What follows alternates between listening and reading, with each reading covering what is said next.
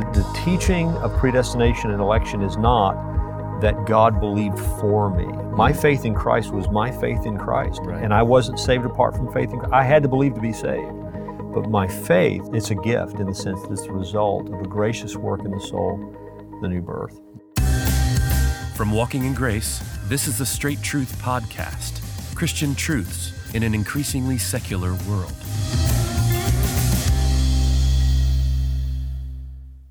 Welcome again to the Straight Truth Podcast. I'm your host, Josh Philpot, and as always, I'm joined by Pastor Richard Caldwell of Founders Baptist Church. Now, in this podcast, we are seeking to answer any question you might have about doctrine, faith, practice, Bible verses, and the like. Now, if you're watching this podcast from YouTube or maybe listening on your favorite podcast app, we would love to hear from you and interact with the sort of questions you might have for Pastor Richard.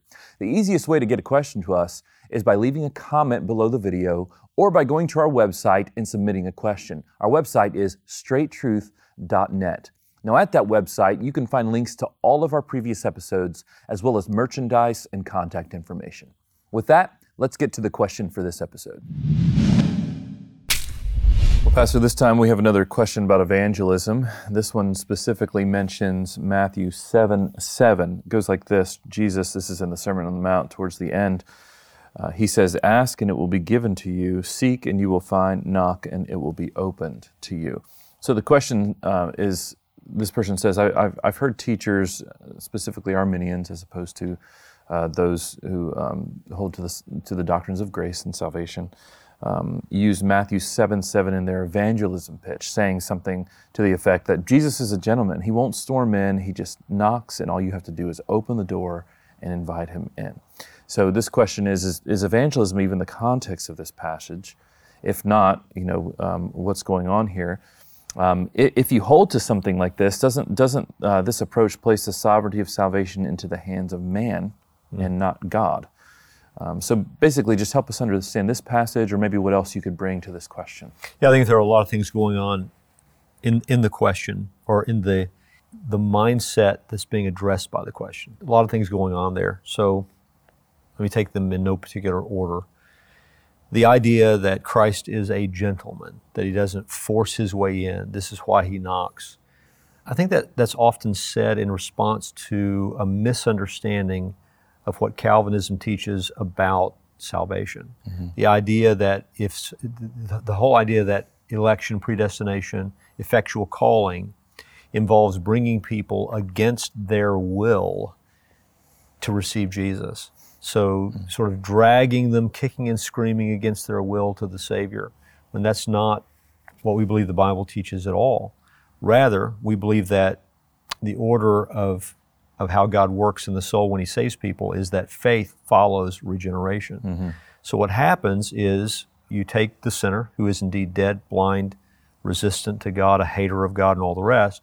How does this person hear the gospel favorably? How is there a desire for it and mm-hmm. a desire for Christ, the one who's presented in the gospel? Answer the new birth. Mm-hmm. And with the new birth, now there are eyes to see, and entrance into the kingdom is possible, John chapter 3.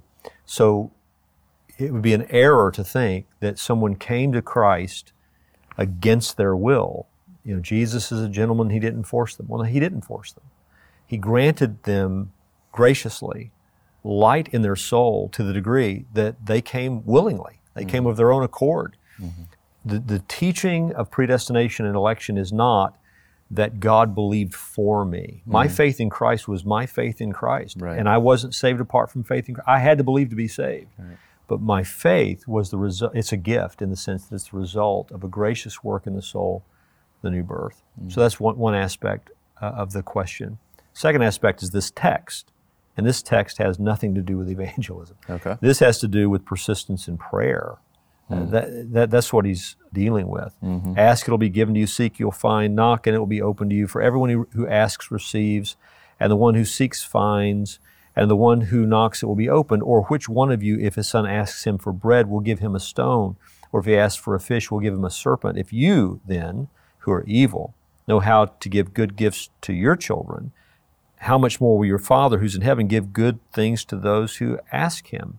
So it's just, it's about asking an eagerness in asking, a zealousness in asking, a persistence in asking that flows from the knowledge that God is ready to give good things to His children. Mm-hmm.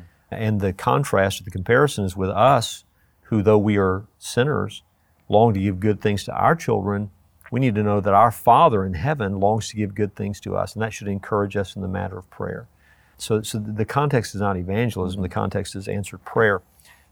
Another text, however, that is, that is often used in evangelism is Revelation chapter 3, mm. where the Lord Jesus, addressing the church at Laodicea, says, verse 20, Behold, I stand at the door and knock. If anyone hears my voice and opens the door, I will come into him and eat with him and he with me. So Christ offering fellowship if someone will respond to his knocking at the door and open the door what's interesting is that verse is given in an address to a church, mm-hmm. in an address to the church at Laodicea. And what it's seen, and it's right after the call to repentance. Verse 18, I counsel you to buy from me gold refined by fire, so that you may be rich, and white garments, so that you may clothe yourself, and the shame of your nakedness may not be seen, and salve to anoint your eyes, so that you may see.